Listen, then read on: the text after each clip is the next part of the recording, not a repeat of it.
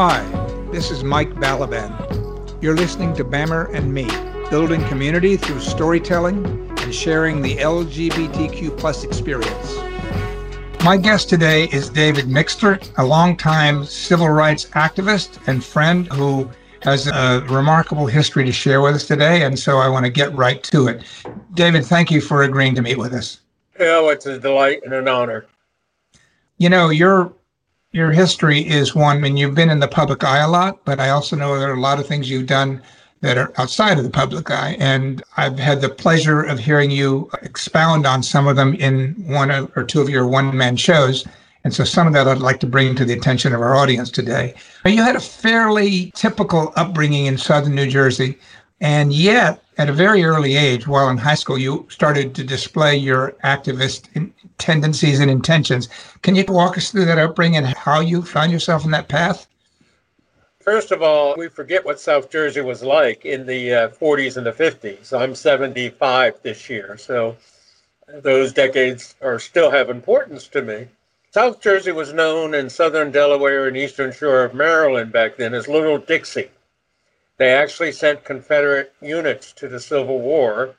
And in uh, Salem County, where I grew up, there's a Confederate graveyard with 3,000 graves in it, and we were totally segregated. Uh, restaurants, schools, and everything involved. There was a town called Elmer that African Americans weren't allowed to be in the town after 6 p.m. So I really got to see injustice up close and personal. I somehow have always been given by God the values of we're put here to take care of others. I think part of the culture of that even though it was segregated, was if your neighbor's barn burned down, everybody came together to rebuild it. That's just the way it was back then. However, they forgot to tell me it was a white only policy. And I think my first awareness was in my freshman year of high school, where a young lady who was dating a very nice African American man, and she was very nice and very much in love. Eventually got married, I think was expelled from school for dating an African American person. So that gives you a, a, climate that helped form me and my path. What were some of your early uh, indications of that future? I've been at this now 61 years of activism.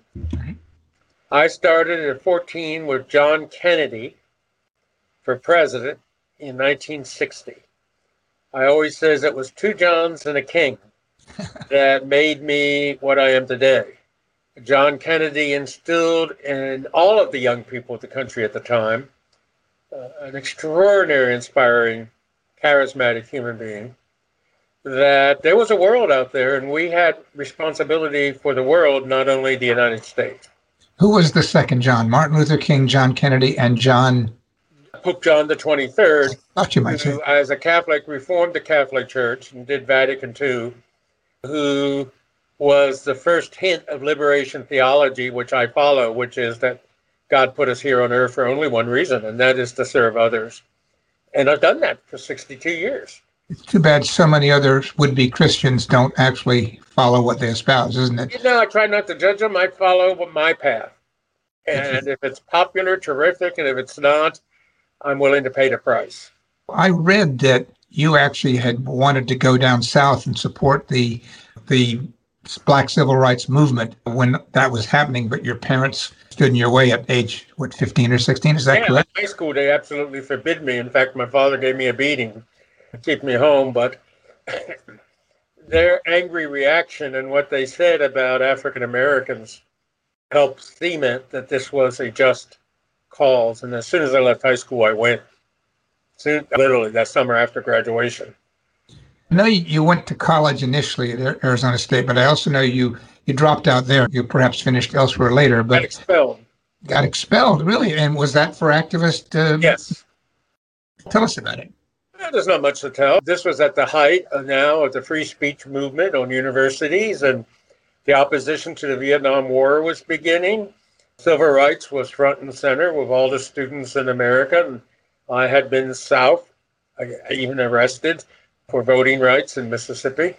And the sexual revolution was just about. And the sexual revolution, and it was a time of great change. And I joined a bunch of other students in taking over the dean's office. And paid a price for it. Well, three days. I think what pissed him off most, I smoked the cigars. Funny. So, what happened next to bring you down that path towards civil rights activism after you left school? By then, I was really into civil rights activism. And uh, like I said, I'd been south, had been arrested, even received a beating for my belief in civil rights. I think the uh, second stage of all of this is the Vietnam War. Now, Vietnam War is one of those classic things that the old sent the young to the war, and it was the young who died. And we all could be drafted. And my family lost four in the Vietnam War, and and it was an unjust, horrific war that was killing some of our best and brightest young people here in America and literally slaughtering uh, South Vietnamese, North Vietnamese people with bombing and napalm and stuff like that. I don't think our audience is aware, so I'll just insert parenthetically. At that time, the draft for the military was open to anyone and everyone, whereas today it's a voluntary army. People sign Yes, up. it certainly was. And they had a policy in, under the General Hershey, who was head of the draft board, that if you had time to protest the war, then you had time to fight in it. So if you had a record of protesting or going to jail because of the war, they drafted you as punitive measures. And I received one of those notices. and it was one of those moments in your life that you realize that this could depa- define the path for the rest of your life. And young people shouldn't have to make that decision at 21, 22. And I decided there were three choices go to Vietnam, go to Canada or Sweden, leave the country forever, or to go to jail for five years. You couldn't uh, apply for conscientious objector No, status. Down left and right. I did. Turn me down. Right. This was all political. And I didn't think I could. I had a lot of high school classmates, and my best friend died in Vietnam from high school at 18. So we were used to death early. And uh, May 1968, 3,000 died in one month. So that's the total of the Iraq and Afghanistan war combined in one month. And I just felt that I would be dishonoring those and my peers who served. And if I wasn't going to go to war, which was out of the question for me on, on my values and principles, then I had to pay a price. So I decided to go to jail. And I wrote a very articulate letter to the Salem County Draft Board saying, fuck you and fuck your war. and that's all I said. I was on my way to go to prison, but unfortunately, in Chicago Convention in 1968, the Democratic Convention, which the war was the major issue there, that and uh, seating of integrated delegations, I was beaten severely by the police while demonstrating, and was on off and on crutches for three years and some surgeries, Wow. and that got me out of the my case because I So there was a fourth alternative. There was a fourth alternative. yeah, exactly. Go get beaten and disabled for four years. Just as an aside, that means that at the very least, you've been through three waves of the loss of friends the war, HIV, and COVID, Yes. if not others. I have also done a lot of work in Africa in civil rights and civil war zones and been exto- exposed to a lot of mass death Right. and misery and endanger myself a little bit. I would be interested. Life is very fleeting. I would be interested at another time uh, to discuss with you whether that exposure to death has given you greater equanimity in dealing with it. As a recent Somalian civil war refugee who I interviewed uh, explained effect, as how it affected him. My, my journey with death has left me with zero fear of death. I believe in an afterlife, And I believe it death is like what Socrates said to Plato. Yeah. It, he said, death is like life. It's a journey into the unknown. And in fact, you recently had some health issues that might have brought you precariously close there, if I understand. I've been very sick the last 10 years. I've been in critical condition eight times. Right. Given the last rites four times. And just got over a very severe case of COVID.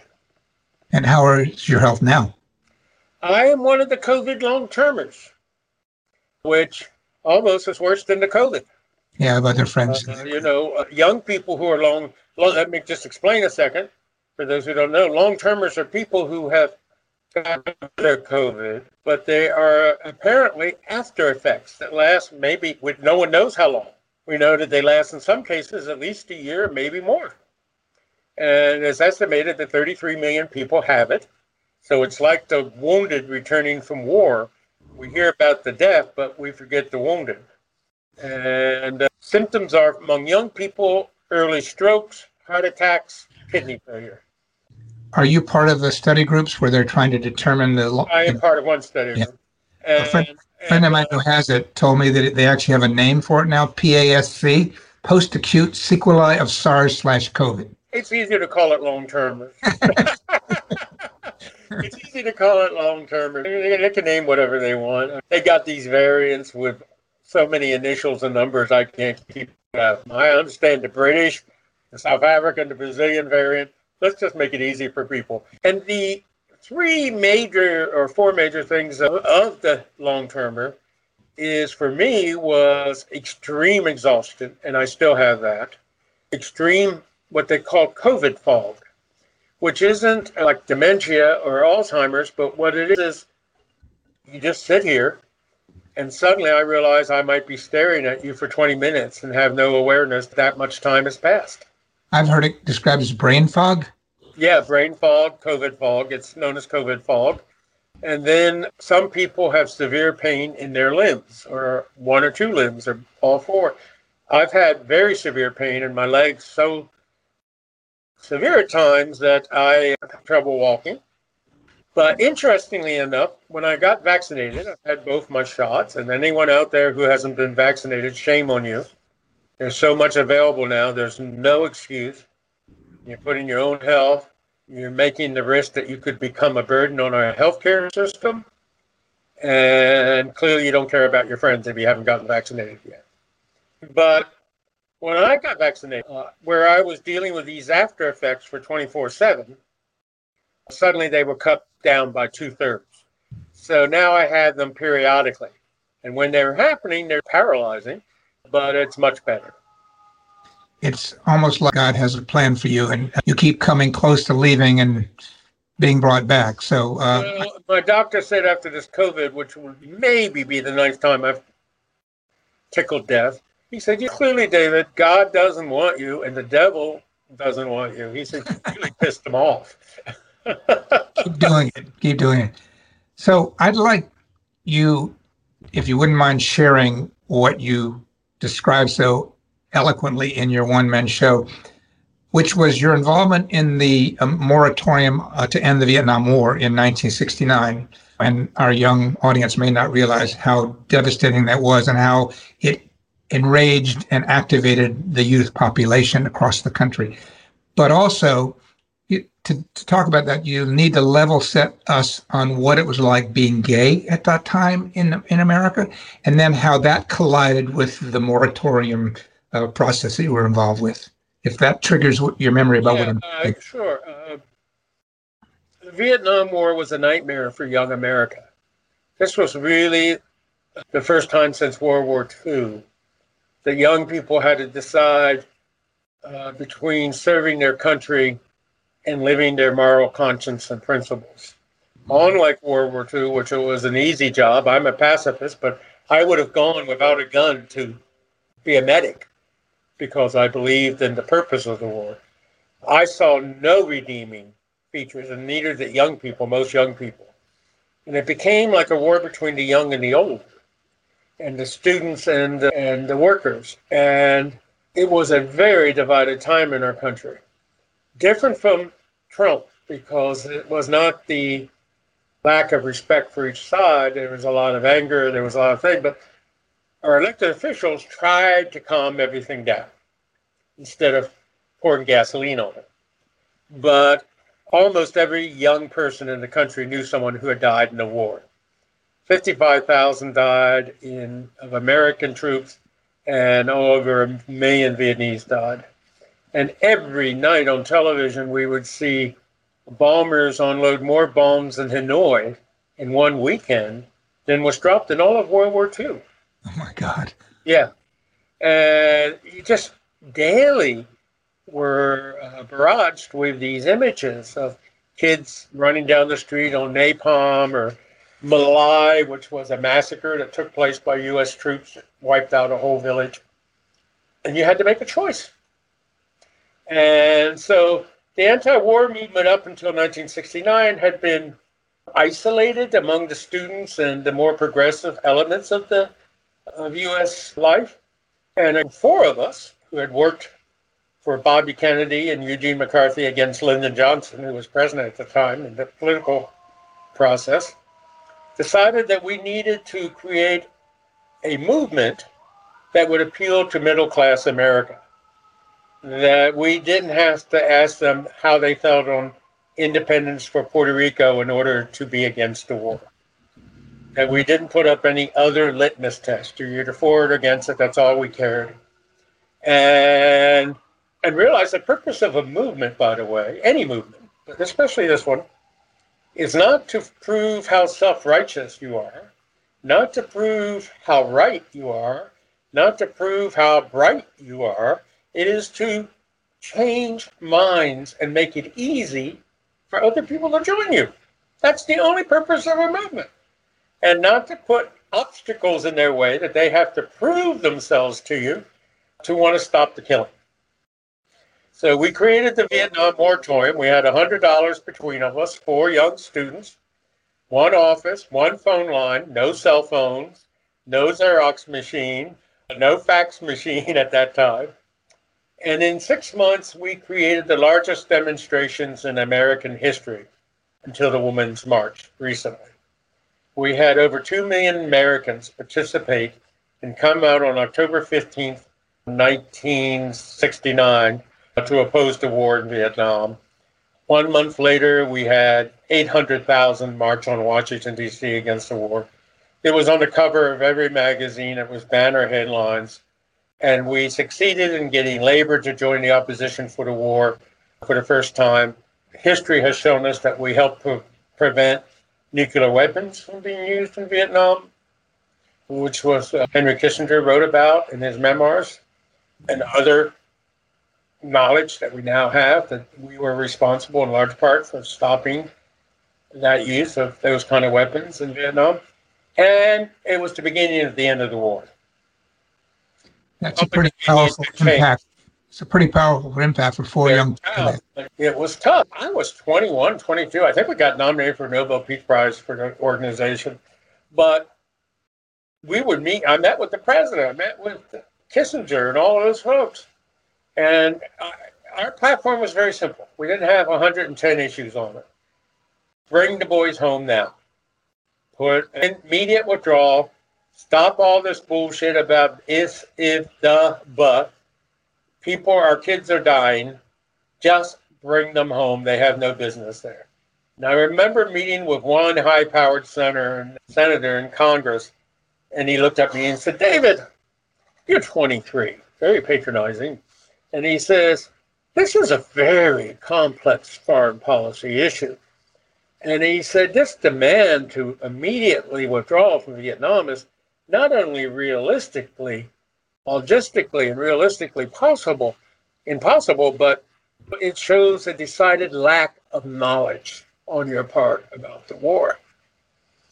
And I said, Senator, I'd be willing to compare my knowledge and what I've learned about the war against yours any day of the week. So if you'd like to have a little quiz show, let's go. And I said, number two, it's not complicated. You take the troops that are there, put them in buses, you take them to the ships and to the planes, and you point them east, and they come home. That's amazing. And So uh, you had some issues getting to that point. yeah, I, I mean, I was had started dealing with my gayness. I was severely closeted. No one knew I was gay. I, I thought maybe some people did, but it turned out they didn't. Guess I was just too butch. No, I'm not. And but any young person at that age, you have a high sexual drive. I've always been a sexual liberationist. Didn't understand it all until later, but I certainly, while closeted, was going to have sexuality in my life, and that meant homosexuality in my life.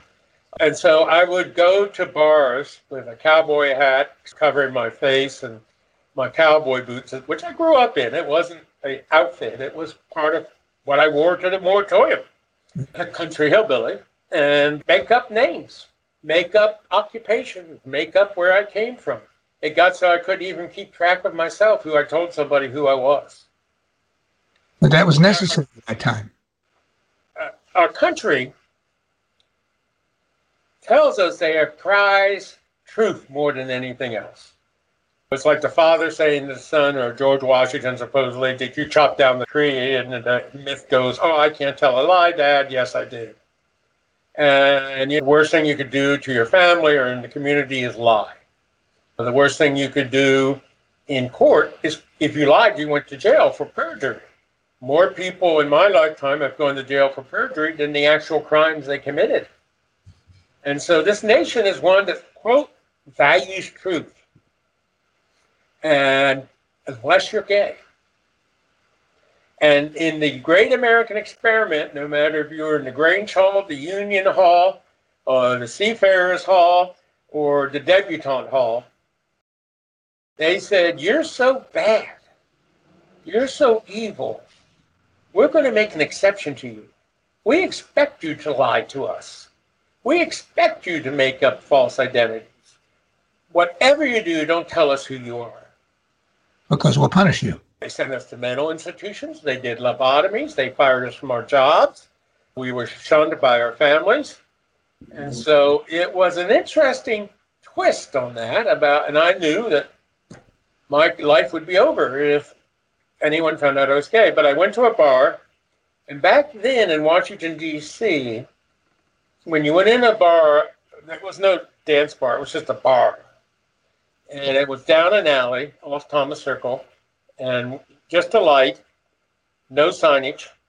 And you'd go back, knock on the door, and they'd look out, and then they let you in. Now, the moment you sat down in that bar, you had to stay there. You could not pick up your drink and go to the end of the bar or to another table because DC had a law that if you ordered a drink and then moved it to someone else, that was solicitation. And this was only applied presumably in gay bars, or did that also happen? 100% only applied in gay bars, and they were undercover agents who would arrest people. If I saw you sitting at a table across the room and said, Well, my, that's a handsome man, I'll go over there and sit with him, I'd be arrested. So you had to rely on the good grace of God to hope who would sit, excuse me, COVID, who would sit next to me. And uh, one night, this my type to a T walked in and sat next to me. And if you were interested, you'd rub against the leg, not say anything. And if they were interested, they would rub back. And then the protocol was you wouldn't say anything that could be overheard, that one or the other of you would go outside, and five minutes, the other would follow. And I went outside, and five, five long minutes, seemed like five hours. And this stud came out and we went back to his apartment. He was a federal employee. And he says, I know who you are. And I just was terrified. He said, No, no, no, chill. He said, I'm proud of who you are and the work you're doing against the war. I want to create a safe space for you where we can bond with each other, develop whatever we are to each other, and you'd stay out of those bars where you could get arrested. And I said, thank you. And it turns out he liked the same poetry I liked. He liked the same music, Janis Joplin, Elvis, uh, White Rabbit, and uh, Jimi Hendrix. And we developed this incredible, what I thought was love story for 30 days. And then one weekend he had to go away, and uh, he came, said he'd be meet me at the Hilton, uh, Statler Hilton. I think it was some sort of Howard Johnson's shoot off or something. Anyhow, he didn't show up. And two men in a suit came and sat at my table, and I said to myself, "This isn't good." And showed me badges. I don't know who they represented because they closed them real quick. And emptied on the table pictures of this guy and I having sex. And said that if I didn't get out of the anti-war movement by the end of the week, they were going to send them to the press and my family. And uh, so I wanted to warn this gentleman, and I ran to his apartment. I had a key, of course. Opened the door, and over the weekend, the apartment had been completely emptied, clean, and everyone there in the building denied he lived there. He, I had been set up by some agency of government. How devastating was that? You have no idea. I went and got a gun, got very drunk, and was getting ready to kill myself and uh, and I have what I call a God shock, a moment where God intervenes in tough situations. And it occurred to me, I don't think they can send those pictures because then they'd have to admit that they were filming this stuff uh, secretively. To entrap and I don't, yeah, not only entrapment. I just don't think they want the taxpayers to know they're making pornography. Now, in my case, very good pornography. very good pornography. I used to be a hottie. And the story short, I got through it. And but it changed my course in the Vietnam moratorium. I decided not to do any more press. Be low key. Didn't I think you you told the story about one night guys in a like a limousine or a car standing outside in the street waiting for you and saying the, the, yeah well they came a week later it wasn't a limousine, it was an ugly Plymouth. uh, I don't know what it is about our intelligence agencies. They can't seem to get a good car. It's a Plymouth, a Dodge, a, you know, a Ford Escort. I, I, we got to increase the budget and help those guys. And they were waiting for my answer a week later. And by this time, I had sobered up and I knew what I was going to do. I was going to take the risk. And I walked to the car and they rolled down the window and said, and I said, send it to him, and walked away. Now, sounds very brave. I was terrified for months. Every time I heard that my parents called or a press spokesperson wanted to speak to me, I thought they had it. Right. It, it was months of hell. You had cojones, as they say. I don't know if I had cojones. I just, Fannie Lou Hamer, who was a great civil rights legend who I met in Mississippi, once said to me, the courage is just a lack of options. That's good. And I had a lack of options. So I did what I had to do. People think it's courageous now. I just was trying to survive, quite honestly. The whole scenario is a powerful explanation of an indictment of the attitudes and the lengths to which the government would go to treat a class of its citizens so abysmally. Bully for you that you managed to stand up to them and managed to escape unscathed. No, not unscathed, but I managed to survive. Yeah. So next, I wonder if you could tell us, those who know who you are, are presumably aware of your close friendship for a long time with Bill Clinton, long before he was president. Can you tell us how you guys met, how you got so close? You were on the executive committee of his campaign, election campaign. You helped raise funds for him. And then when he got elected, there was a rift that occurred over his well, back off. Go ahead. I met Bill in the uh, President Clinton. I met in the Vietnam moratorium. He was doing an internship for Fulbright. I was involved in the moratorium. He used to come over and visit us, hang out for brunch on Sundays with us. As I always said, Bill was uh, great at befriending those who were making change instead of making it himself at the time. He's from Arkansas. He never did anything on the civil rights movement except befriended the leaders. But we became very close because of our background.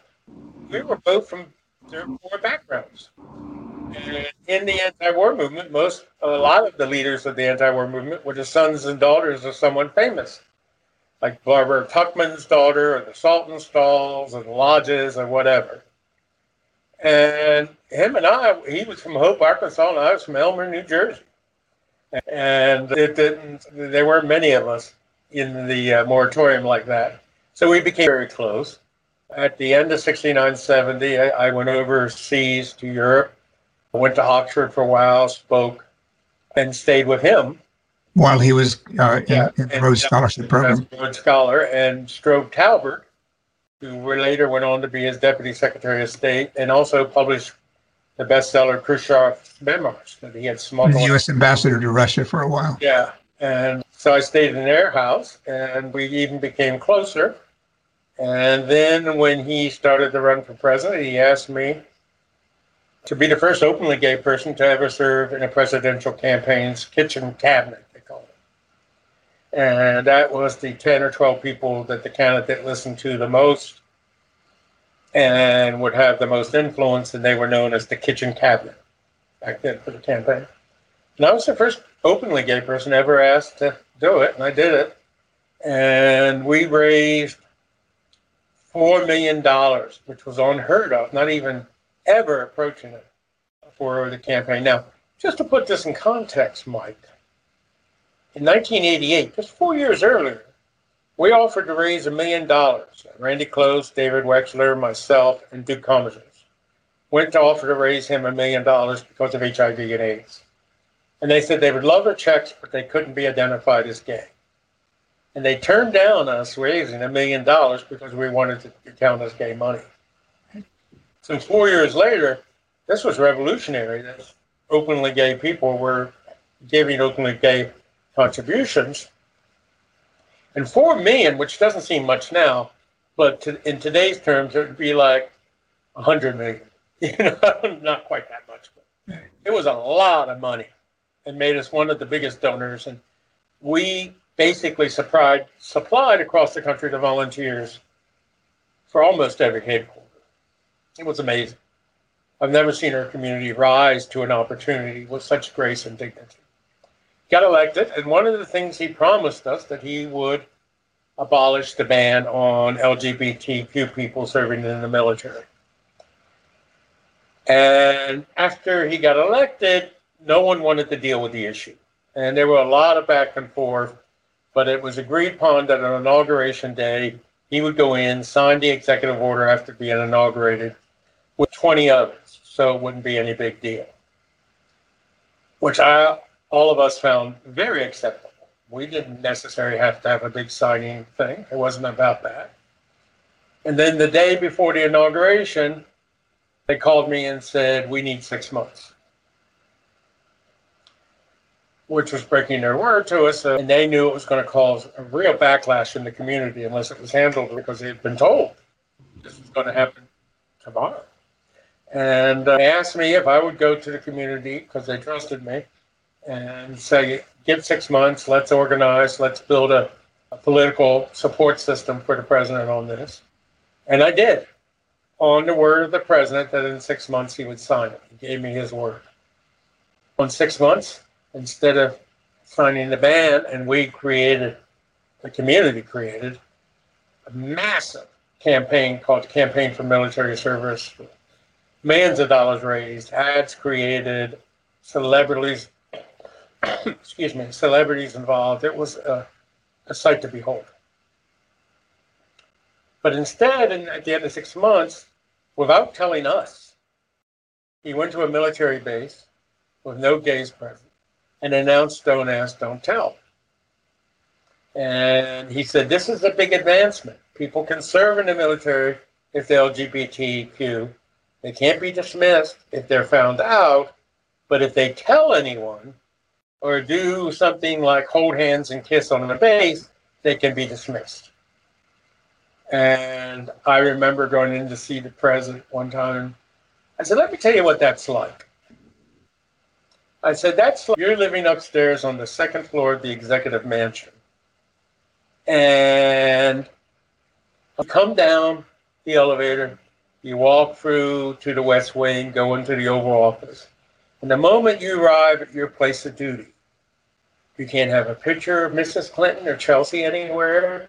You can't acknowledge them. You can't talk about your anniversary. or if Chelsea is sick, or your relationship, and if you do, you will be impeached.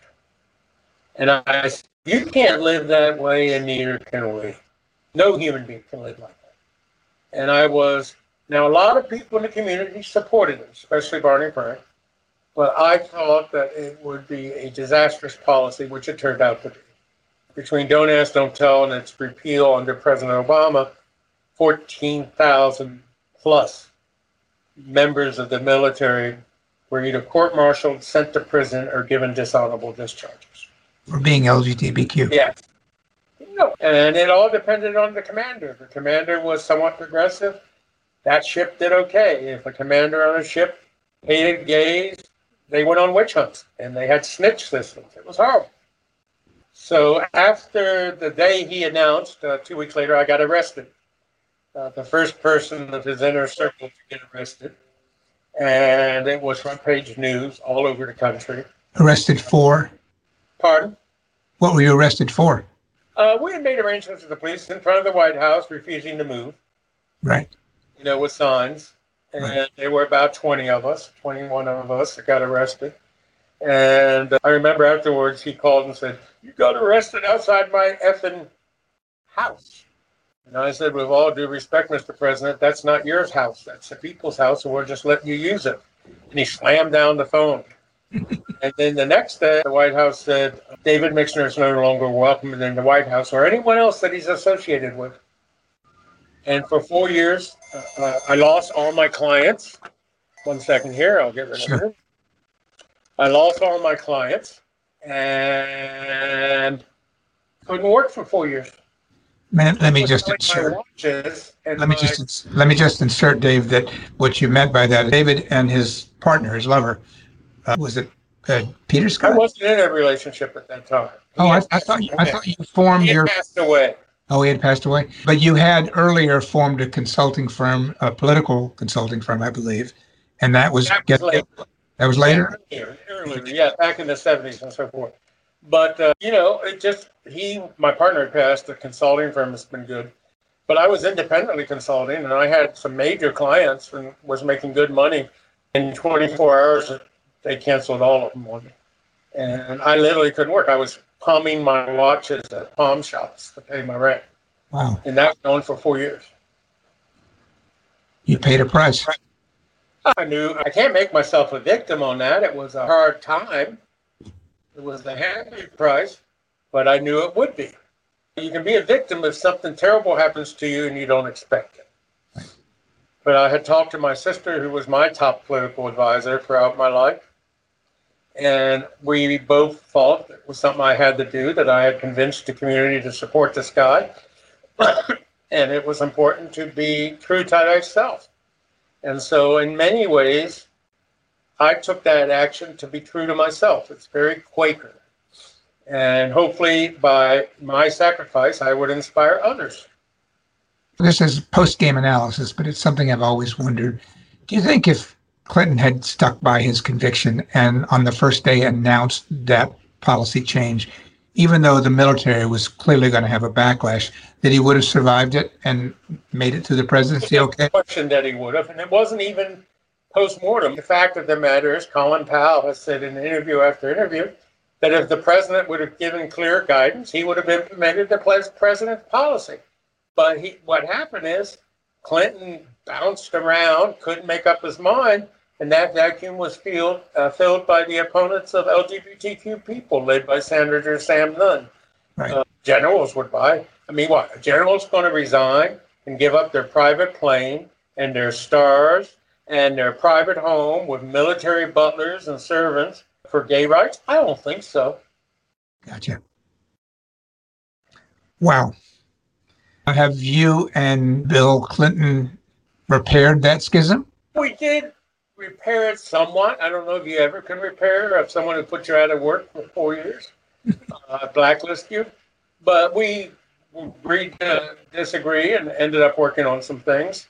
And then in 1968, Bill expected me to support Hillary, who I liked. 2008. 2008, thank you, who I liked, but I had a problem with her support of the Iraq War. And she was adamant that it was the right thing. And I was equally as adamant that it wasn't. So I endorsed Bernie Sanders. And that sent him over the edge. He sent me a uh, long, handwritten, profanity laced on a yellow tablet paper letter to me after I did that. Well, he's a politician and you're a man of conviction, and they often bump heads. We, we each chose our journey. I chose mine. I try not to judge others, but I'm proud of mine.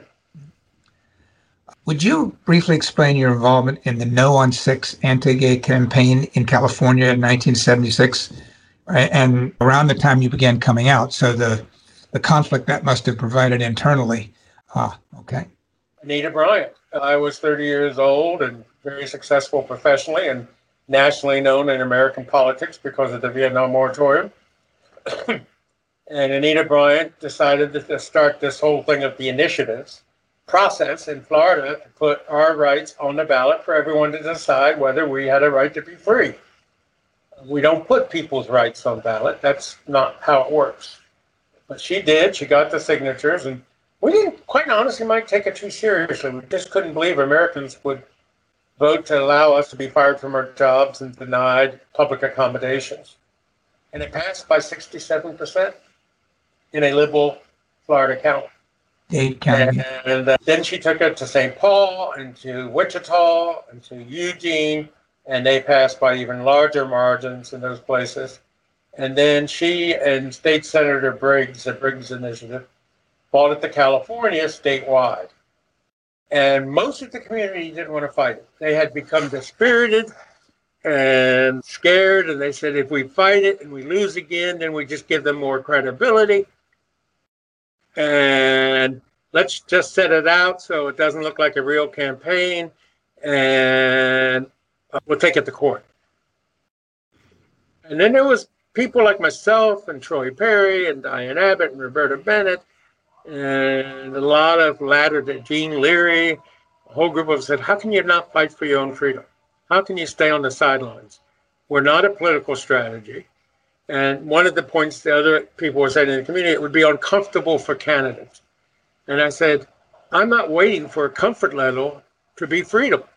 If they're uncomfortable, that's their problem. They have to decide what they believe in. And that's okay. If they're against us, no. And we put together a campaign. And at the time we started, we had like 25% of the vote in the polls as we got closer to the election day, we ran a damn good campaign and raised a lot of money, and Hollywood was very helpful. And we were raising twice as much as uh, Briggs. And uh, make a long story short, we got to elect about two, three, four weeks outside election day, and we were only five points behind. But we were struggling. We had really tapped everything we could think we could tap. And I knew some friends who knew Ronald Reagan. So I called them up and said, I want to meet with the governor. And he wasn't governor at the time, but you still called him governor. And they said, David, you're going to support this initiative. And I said, I got to try. It's our only hope of winning is to get him on our side. And they said, it's not going to happen, but we'll set up the meeting. So the meeting was set up. And then the community was angry at me for going to meet with this ideologically wrong person. And I said, look, if it doesn't work, just blame me. Fire my ass. I've got to try. So went to Governor Reagan and one of the kindest, most thoughtful men I've ever met with in American politics, quite honestly, as far as personality. And uh, he said, David, I'm going to endorse this initiative. I hate to tell you, but you know that. I know my staff told you. And I said, yes, and that's why I wanted to talk to you. I was shocked. David, you can't be shocked. I'm Ronald Reagan and you're David Mixner, and you had to know. And I laughed and I said, Governor, I never thought I'd live today to see you support anarchy in the schools. He looked at me and said, What do you mean, anarchy in the schools? I said, Well, Governor, I've read your biography, and you and I have something in common. We were both hell's raisers in school, in secondary school, high school. And I said, Look at this clause right here. And I had it highlighted. And it said that if any teacher is accused by a pupil or other of being gay, they had to be brought forth by the school board in front of the community and prove that they weren't. And there was no due process or anything. And I said, by the time they get to school board, they'll be fired. And if they're fired under this initiative, their license, teaching license will be taken away for life. I said, now, I don't know about you, but if I faced expulsion from school, all I had to do was say that teacher was gay and came on to me. I'd stay in school and they'd leave. So the kids are going to run the schools. He said, those stupid motherfuckers. And he sat back in his chair and he looked at me and he said, You're one smart cookie, Mixner. And I said, No, Governor, they're pretty dumb. And that's why I was shocked that you would participate with people like them. So the meeting, which I had been promised 15 minutes and 15 minutes only, lasted almost an hour. So he leads me to the door, and I turned to him. I said, Governor, can you tell me what you're going to do? He said, No. And said, You've run a good campaign, son. And then I walked out the door. I got back, and everyone was waiting at the headquarters. And I said, I have no idea. And again, I was still getting a lot of hostile reaction from meeting with the devil. And a couple of days later, in a newspaper column across the state, in every newspaper, Governor Reagan wrote a column said, I'm opposing Proposition 6 because it will create anarchy in the schools. And Wow. And on election day, we won with 54% of the vote. Which was the first such victory, I believe. Ever victory against an initiative. That's amazing. More questions here, Mike? Well, it almost sounds like that was the, the Scarlet Letter and the witch, the witch hunts of the trials of Salem in the 1600s. It, really was. It wasn't. Sounds like it was. Yeah, I know we're getting near the end of this time. Uh, I have uh, one major question for you and then one minor one. The major one is, you know, Single. uh, that, that's okay. I have a second major question. Is available anybody that's listening and watching? Absolutely. So, well, not anyone, but the right person. Yes. So you were very active in fundraising and standing up against the forces that refused to give funds to uh, trying to help find a solution for the AIDS for AIDS as a disease, and yet you also had a partner who, who was dying of it at the time. Uh, that must have been a tremendously painful period. How did you deal with that? First of all, I was one of 500,000 people, people who had to deal with it. It's not how did I get through it, how did any of us get through it? And the way we got through it was instead of becoming victims, instead of the community re- retreating into itself and putting our heads between the legs and screaming, Why us? we grew more defiant, we grew closer together, and our politics were uncompromising about finding a cure or a solution or a way to save our friends and husbands and wives' lives. And then the community came together and created food banks, dentists. Because you got to remember, funeral directors wouldn't bury us. Doctors were given permission not to treat us. We were treated as lepers. We were not allowed in the restaurants. It was just horrendous. We got almost no support from outside the community. But we even had an organization that walked people's dogs called PAR, Pulse. We had an organization that did HIV AIDS positive people's laundry. We all learned to change tubes. We all learned how to put soothing lotion over shingles with gloves. We all made a vow, the whole community, that no one would die alone because a lot of people, once their families found out they were HIV positive and AIDS, wouldn't come be by their bedside when they died. And no one died alone. I've No. also interviewed Eric Sawyer, who was a co-founder of ACT UP, And Eric and I were good co-workers.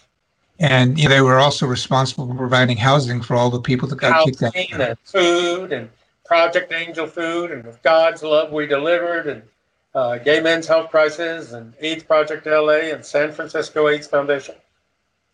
We rose to the occasion, and as we're trying to stay alive, this should never be forgotten. Our lesbian sisters joined us. They did not have people at that time dying of HIV. And they also took leadership positions in many of the organizations so that we could take care of our second dying. I will never forget the lesbian support. It's Lesbian Awareness Week. Let's give them a stand up ovation. Absolutely. I, I just recently interviewed Michela Griffo. I don't know if you know her. And uh, we talked about that. There really was no community between gay men and lesbians in the 60s and 70s when they were shut out of the National Organization for Women, but gay men were too busy learning about our freedom to have sex to really want to engage women. And AIDS was what brought us together. And I don't know if you'll agree, but I feel like the fact that we were forced to come out, but also forced to unify, is probably responsible for the great leap in our in our civil rights over the next 20 years. Well, I think there's no question the organizing we had to do around HIV and AIDS enabled us to deal with what lied ahead. You can deal with that. You can deal with anything. My experience of AIDS helped me get through COVID. The, but I must say, the attempts to unify the communities began before AIDS in 1976 mm-hmm. with a lot of lesbians and a lot of gay men working together on an International Women's Year and really making an attempt. MECLA, which I helped get involved in, uh, was the first organization in the country in 1977 to have 50% women on the board, 50% men, and co-chairs. That was in LA. That was in LA in 1977. So they were, it was on the way. That's useful information that, that I hadn't heard. Liberation and also believe in freedom. It wasn't an either or situation. You've been honored by many organizations. Your personal effects and collection of books and other materials around your civil rights work are at Yale University in their library. You had you were invited to meet with Prime Minister Gordon Brown in the UK for dinner, the first time a British leader ever honored an LGBT activist. You performed in all these autobiographical uh, off Broadway, on Broadway productions, and you've written a memoir. Does any do any of those have particularly special meaning for you, or, or if not, perhaps some other accomplishment I've overlooked? I think my most important accomplishment was to rein in my self righteousness. And number two is to never, ever take for granted my friends or family, because in the end, no matter what happened to me, whether I was politically popular or politically down, and let me say, I've been carried on people's shoulders and I've been dropped from those shoulders a couple of times. And carried a few yourself. Yeah. And I had friends to catch me. Yeah. And I have had a simply splendid journey. And I have been blessed with good friends. I have been blessed with uh, opportunities not presented to others. I have made the history of my times and I have met the people who were making the history of my times. Can't ask for anything more. I'd be selfish. David, on behalf of all of the community, I want to thank you for all the work you've done for us, but also for all the other groups you've represented, civil rights, the uh, NAACP, et cetera. Please keep at it, and you'll have my and our support if you need it. And it's been a great honor to know you and to get to know you even better today. Well, thank you for all you've done, Mike. Uh, you're one of my heroes. You've been there front and center for us time and time again. And that's how we have all gotten through it, hasn't it? Working Absolutely. side by side and, and looking after each other. So thank you for that. And thank you for looking after me at times. It is never forgotten and greatly appreciated. My pleasure. I look forward to seeing you soon when I come back to New York. I count on it. Thank you. Thank you. Thank you so much for listening. This episode of Bammer and Me has been produced by Mike Balaban, Tom Walker, Justin Winnick, and Matteo Nikolov. For more stories, go to bammer.co if you'd like to contribute a story from your life, contact me at mike at bammer.co.